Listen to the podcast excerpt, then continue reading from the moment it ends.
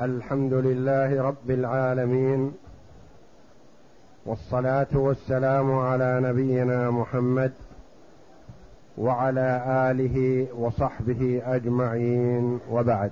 بسم الله. بسم الله الرحمن الرحيم. قال المؤلف رحمه الله تعالى وإن هرب فهو كفسخه إن قلنا بجواز العقد. يقول المؤلف رحمه الله تعالى وإن هرب أي هرب المزارع العامل في المساقات والمزارعة ما الحكم؟ سلمه المزرعة ليتولى السقي والزراعة بجزء من الثمرة فاشتغل فيها أياما أو أشهر ثم هرب. فما الحكم؟ هذا في دلالة على أن الفقهاء رحمهم الله ما تركوا صغيرة ولا كبيرة مما يحتاج إليها المرء في دينه أو دنياه إلا بينوا حكمها ونصوا عليها مما فهموا من سنة رسول الله صلى الله عليه وسلم. يتصور أن يستلم المزرعة أشهر أو أيام ثم يهرب. فما الحكم؟ يقول رحمه الله لا يخلو. إن قلنا بجواز المزارعة أنها المزارعة عقد جائز فهو كفسخه ما يحتاج يعني. هرب يستلمها صاحبها وليس لذلك شيء لأن العامل قلنا إذا فسخ قبل بدو الثمرة فليس له شيء. اشتغل في المزرعة مثلا شهر شهرين ثلاثة أشهر على أن له نصف الثمرة. فاشتغل هذه الأشهر ولم يظهر ثمرة. وتركها. قال مفسخ. هل يستحق أجرة ثلاثة أشهر أربعة أشهر؟ لا. ما يستحق شيء. لأن الفسخ جاء من قبله فليس له شيء. وإن هرب فهو كفسخه إن قلنا بجواز العقد لأنه تقدم لنا قولان. في عقد المزارعة. أهي عقد جائز أم عقد لازم؟ عند من يقول إنها عقد جائز يقول متى ما شاء أحدهما فسخ. فإن كان الفسخ من قبل العامل فلا شيء له ما دامت الثمرة لم تخرج وإن كان الفسخ من قبل رب المال فيعطيه أجرته. وإن قلنا هي عقد لازم فليس الأمر إليهم إلى أحدهما بل بد من الاتفاق أو يلزم من أراد الفسخ بالاستمرار. وإن هرب فهو كفسخه إن قلنا بجواز العقد يعني إذا هرب وقلنا بجواز العقد فهو كأنه فسخ العقد وانتهى الأمر ولا يلزم لأحدهما على الآخر بشيء. إلا إن كانت الثمرة قد بدت فسيأتي. نعم. وإن قلنا بلزومه رفع الأمر إلى الحاكم ليستأجر من ماله من يعمل عنه. وإن قلنا على القول الآخر أن المزارعة والمساقات عقد لازم وعرفنا الفرق بين العقد اللازم والعقد الجائز مثل الوكالة. عقد لازم أو جائز؟ عقد جائز. متى ما شاء أحدهما فسخ. البيع عقد لازم أو عقد جائز؟ البيع عقد لازم. اشتريت الدار مثلا بعد شهر أو شهرين يأتيك صاحبها الذي باع عليك يقول استخرت الله؟ وعدلنا عن البيع ارحل؟ لا. تم الشراء خلاص. عقد لازم. الوقف وقف أرضه مسجدا. وأشهد على هذا أو سجل هذا أو تكلم بهذا أمام آه، مجموعة من الناس. وقال هذه الأرض وقف مسجد. بعد يوم أو يومين أو شهر أو شهرين يقول عدلت أريد أبني بها بيت لأولادي. نقول لا الوقف عقد لازم. إذا وقفت خلاص. لأن بعض الناس يجهل في هذا ويخطئ على نفسه. يوقف الشيء فبعد فترة أسبوع أو شهر أو كذا يقول عدلت. نقول لا يا أخي الوقف عقد لازم. أنت أوقفت هذه الأرض أعطيتها لربك جل وعلا. عقدت مع ربك عقدا على أن هذه الأرض وقف لله. فما يسوغ لك أن تعدل؟ ولا تتصرف فيها. تصرفك فيها كتصرف أي واحد من المسلمين. تصلي فيها مثل ما يصلون إذا كانت للصلاة وإذا كانت بئر يستقى منها فدلوك مثل دلو أي واحد كما كان عثمان رضي الله عنه لما اشترى بئر روما وجعل وجعلها لله تعالى دلوه فيها كدلو أي أي واحد من المسلمين ما له ميزة وهو اللي اشتراها بحر ماله بأغلى الأثمان لأن صاحبها أغلاها لما علم أن النبي صلى الله عليه وسلم يريدها للمسلمين. وطلبها منه النبي صلى الله عليه وسلم بعين في الجنة فاعتذر. قال هي دخلي ودخل أولادي هي نفقتي ونفقة أولادي. فذهب عثمان رضي الله عنه واشتراها منه بغالي الأثمان وجاء إلى النبي صلى الله عليه وسلم وقال يا رسول الله تعطيني ما أعطيت الرجل فيها بيت عينا في الجنة؟ قال نعم. قال هي لله ولرسوله. تصرف فيها كيفما شئت يا رسول الله. الحرص على الخير والرغبة فيه. بعض الناس يكون عنده اندفاع وقوة ورغبة في الخير. وتحث وترغبه الملائكة من حيث لا يشعر. وبعض الناس والعياذ بالله تسنح له الفرصة الخيرة مثلا. الرغبة الثواب العظيم ويعدل عنه. يقال مثلا وقع اختيار الجيران كلهم على هذه الأرض البيضاء. وأنت يا أخي مستغن عنها.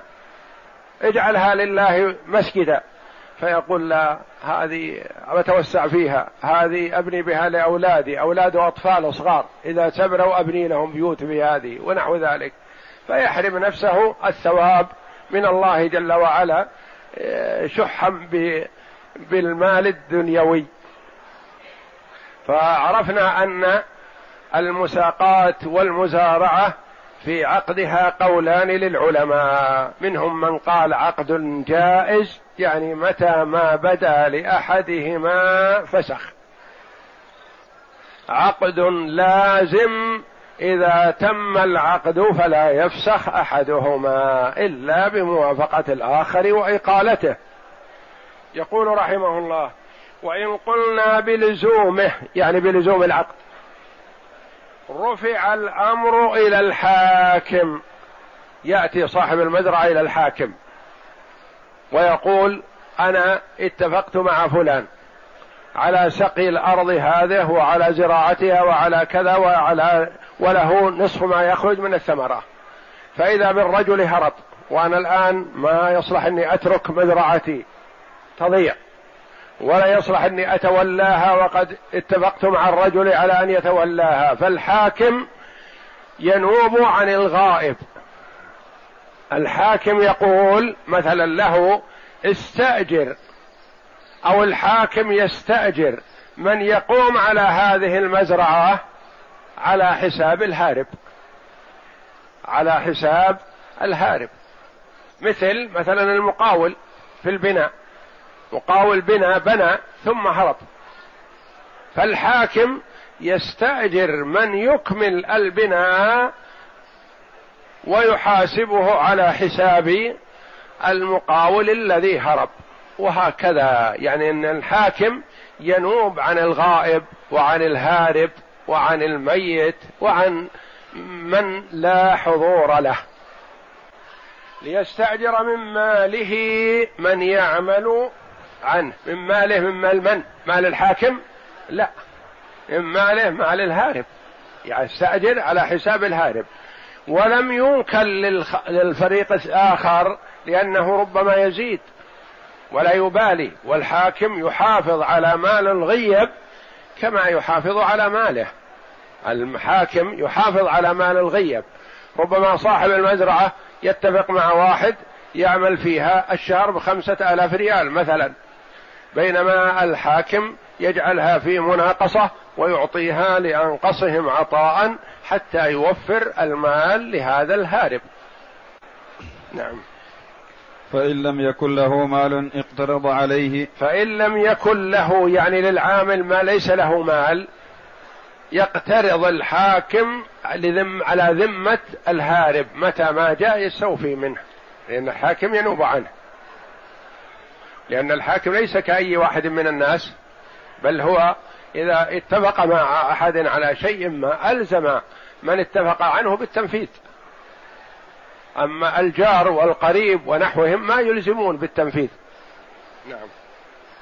فإن لم يجد فللمالك الفسخ لأنه تعذر استيفاء المعقود عليه. إن لم يجد يعني لم يجد من يقرضه.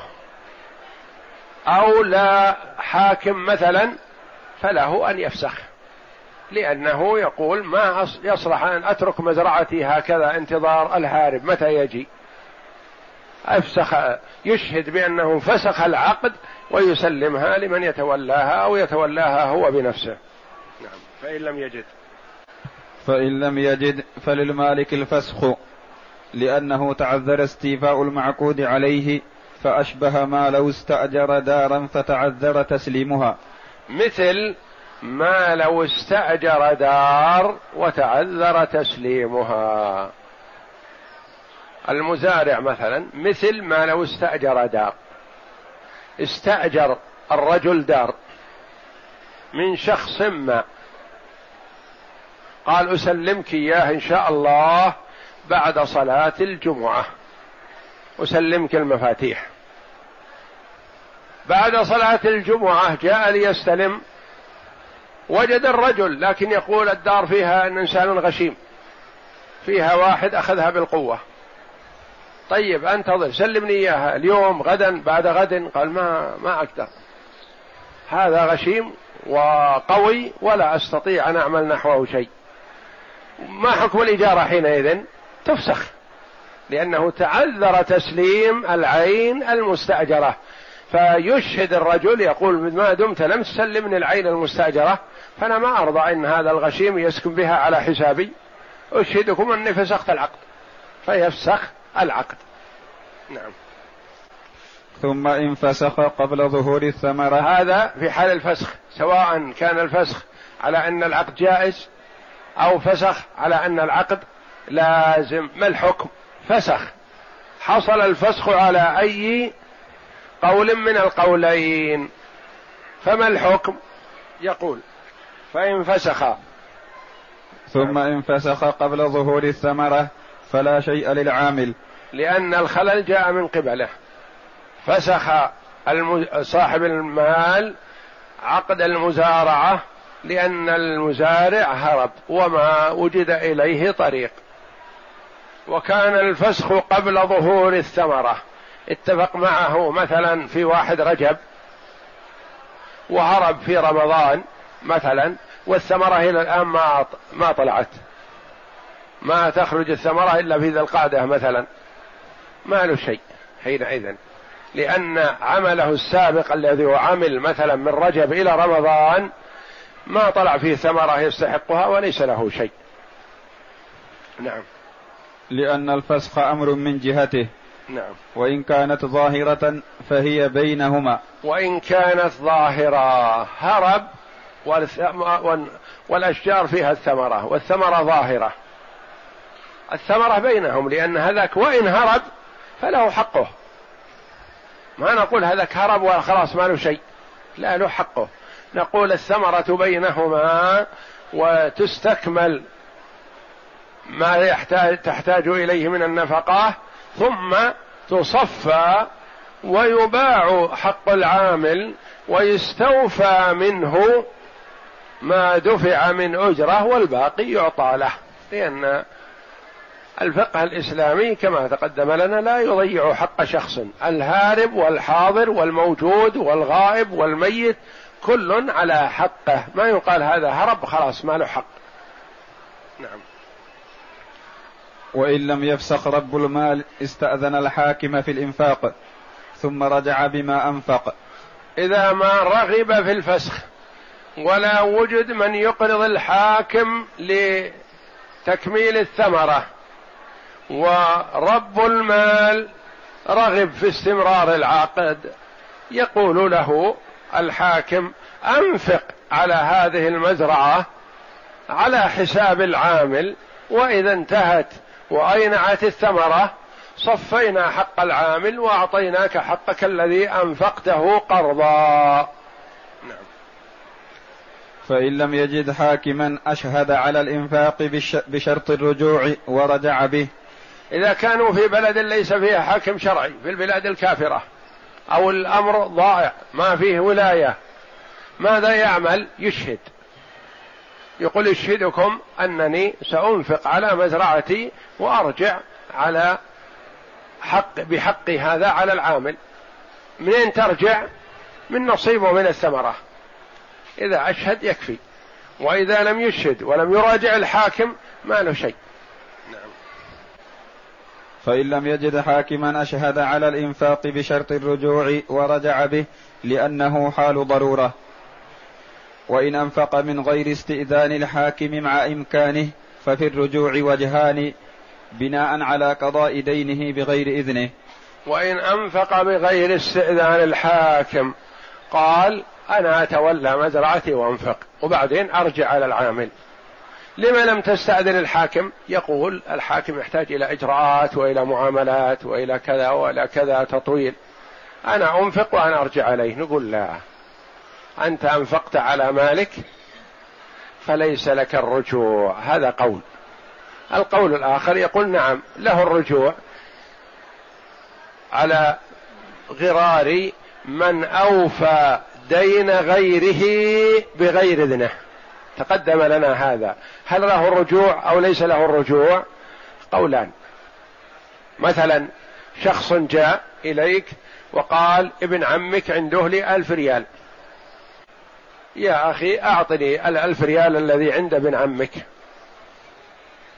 فأنت استحييت منه ومن الحاضرين وأخرجت الألف ودفعته له. وقلت هذا عن ابن عمي. هل يلزم ابن عمك أن يسلمك الألف؟ قولان. قول بأنه لا يلزم. يقول أنت ليس لست ولي ولا وكيل. ولم تدفعه يمكن بيني وبينه معاملة. يمكن أنا أريد منها ألف ريال. فأنت تبرعت مالك مطالبة. قول آخر أنك تطالبه وتدفعه إذا لا إذا ثبت أنه عنده لا ألف ريال. فأنت تأخذه. فيها قولان. نعم. وإن عجز العامل عن العمل لضعفه أو أو عن بعضه أقام مقامه من يعمله. فإن لم يفعل فهو كهربه. وإن عجز العامل عن العمل لضعفه. أو عن بعضه. أقام مقامه من يعمله. مثلا سلمه مزرعة كبيرة وقال يعمل فيها وما يقسم الله من ثمرة بيننا مناصفة. العامل ما تعود لمثل هذه المزرعات الكبار تعود على مزارع صغيرة يقوم عليها. هذه المزرعة أتعبته وما استطاع أن يسير فيها. والرجل يتردد عليها يوما بعد يوم فيراها تكاد تضيع. فيوقفه يقول له يا أخي قال أنا أشتغل بالليل والنهار هذه قدرتي. يقول له وإن كان يلزمك أن تضع من يعمل معك أو ترفع يدك لتسلمها إلى عامل يقوم بها لأن ما نضيع مال الآخر من أجل تقول هذه قدرتي أو هذا نشاطي. أو أنا ما تعودت على المزارع الكبيرة ونحو ذلك لا. إذا التزمت بعمل تقوم به. ما قمت به يستأجر من يقوم بالعمل على حسابك. فإن لم يفعل فهو كهربه. فإن لم يفعل فهو كهربه. يعني على القولين إن كان العقد جائز فله أن يفسخ. ما العقد لازم يرجع إلى الحاكم. وهكذا لتتخذ الإجراءات اللازمة ولا يتساهل في المعاملات.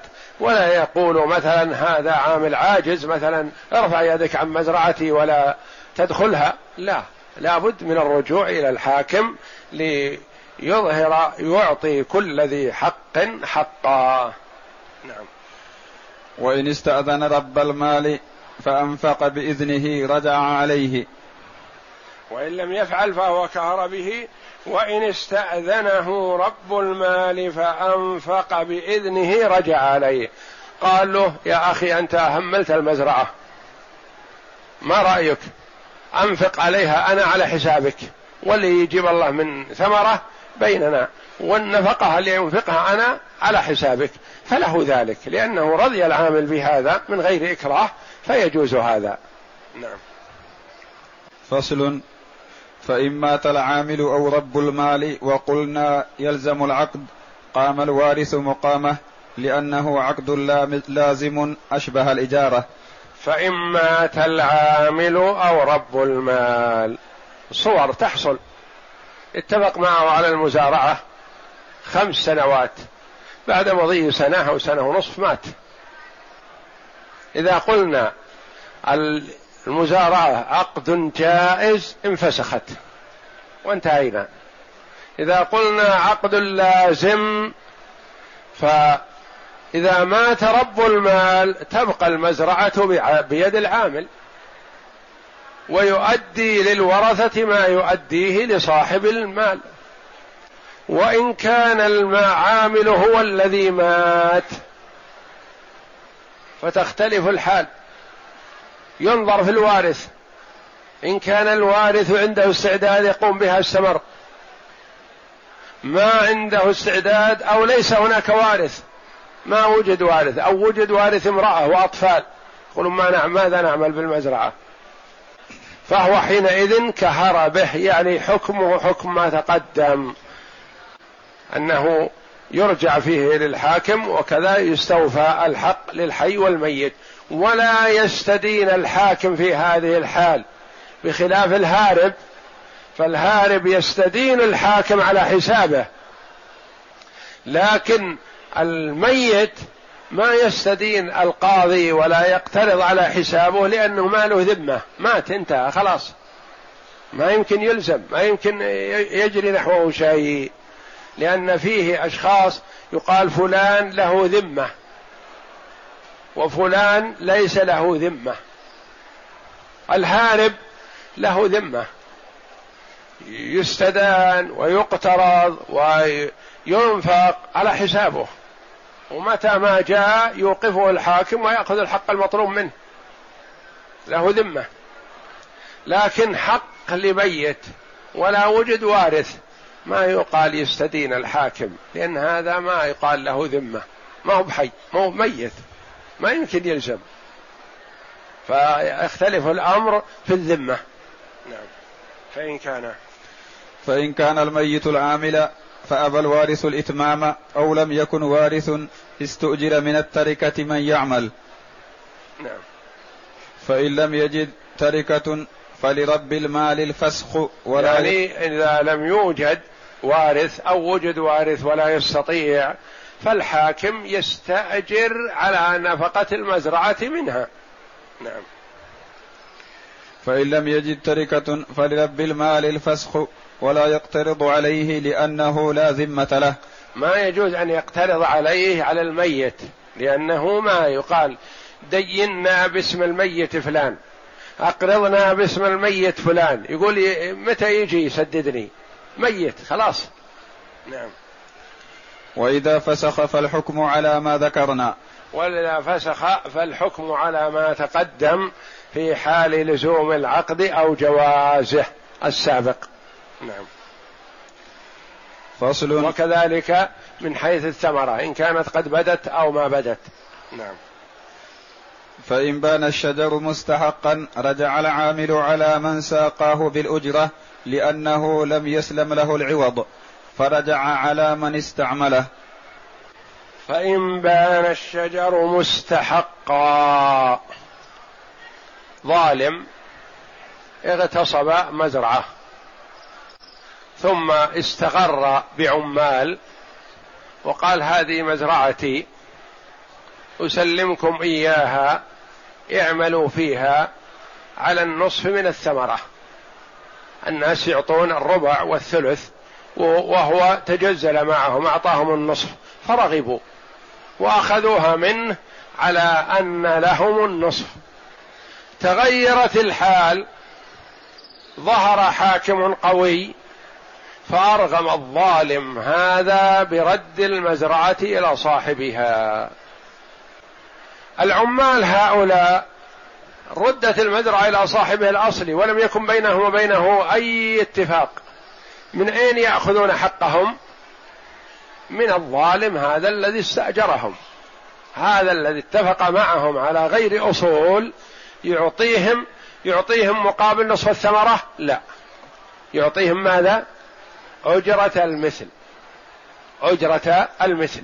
وأجرة المثل قد تكون أكثر من نصف الثمرة وقد تكون أقل حسب الحال.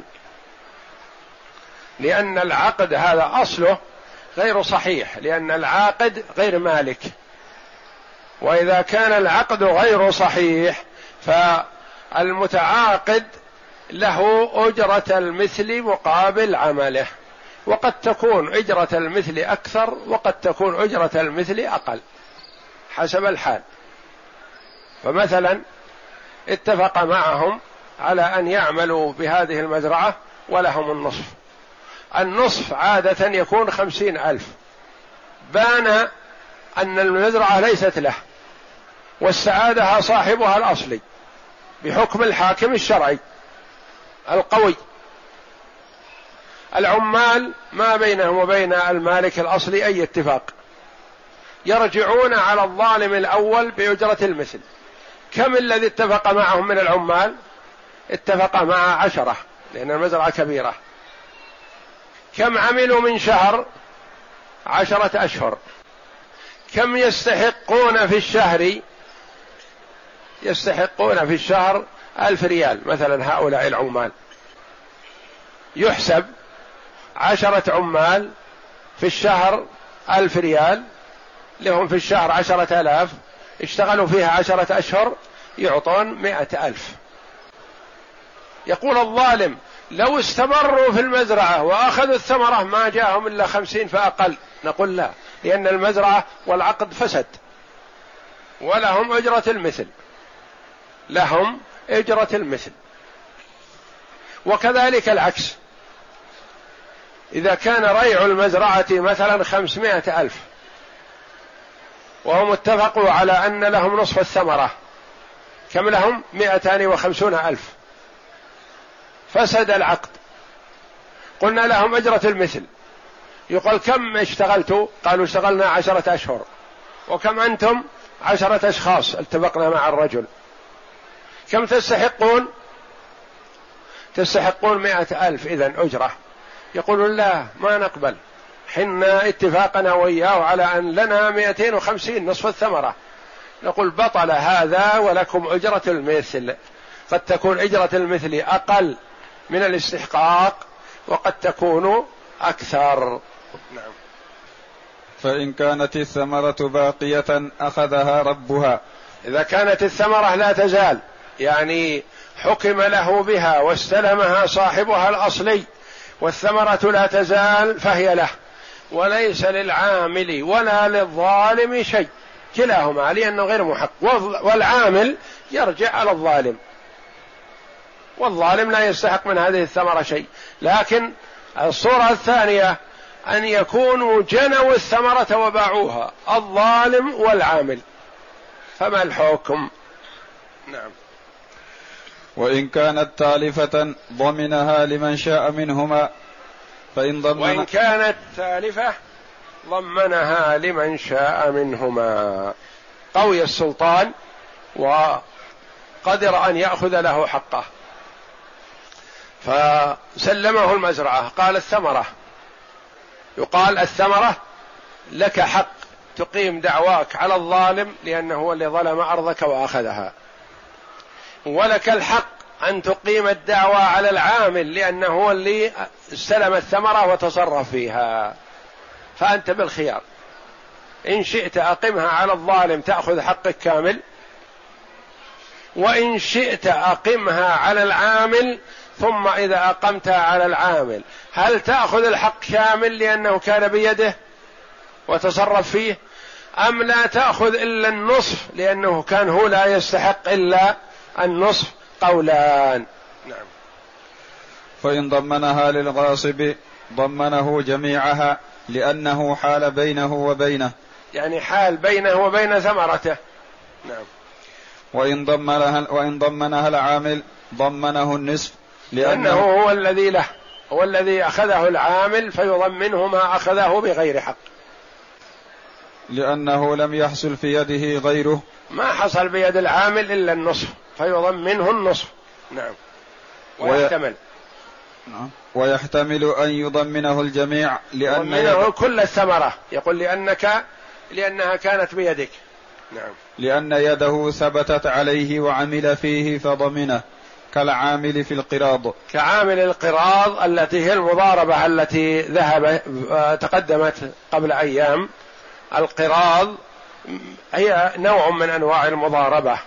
فيها أسفار وذهب وخروج في من بلد إلى بلد بالتجارة. فإذا تبين شيء من الأموال هذه مغصوبة فللرب المال أن يضمنه العامل في القرض بيده. والله أعلم. وصلى الله وسلم وبارك على عبده ورسول نبينا محمد وعلى آله وصحبه أجمعين.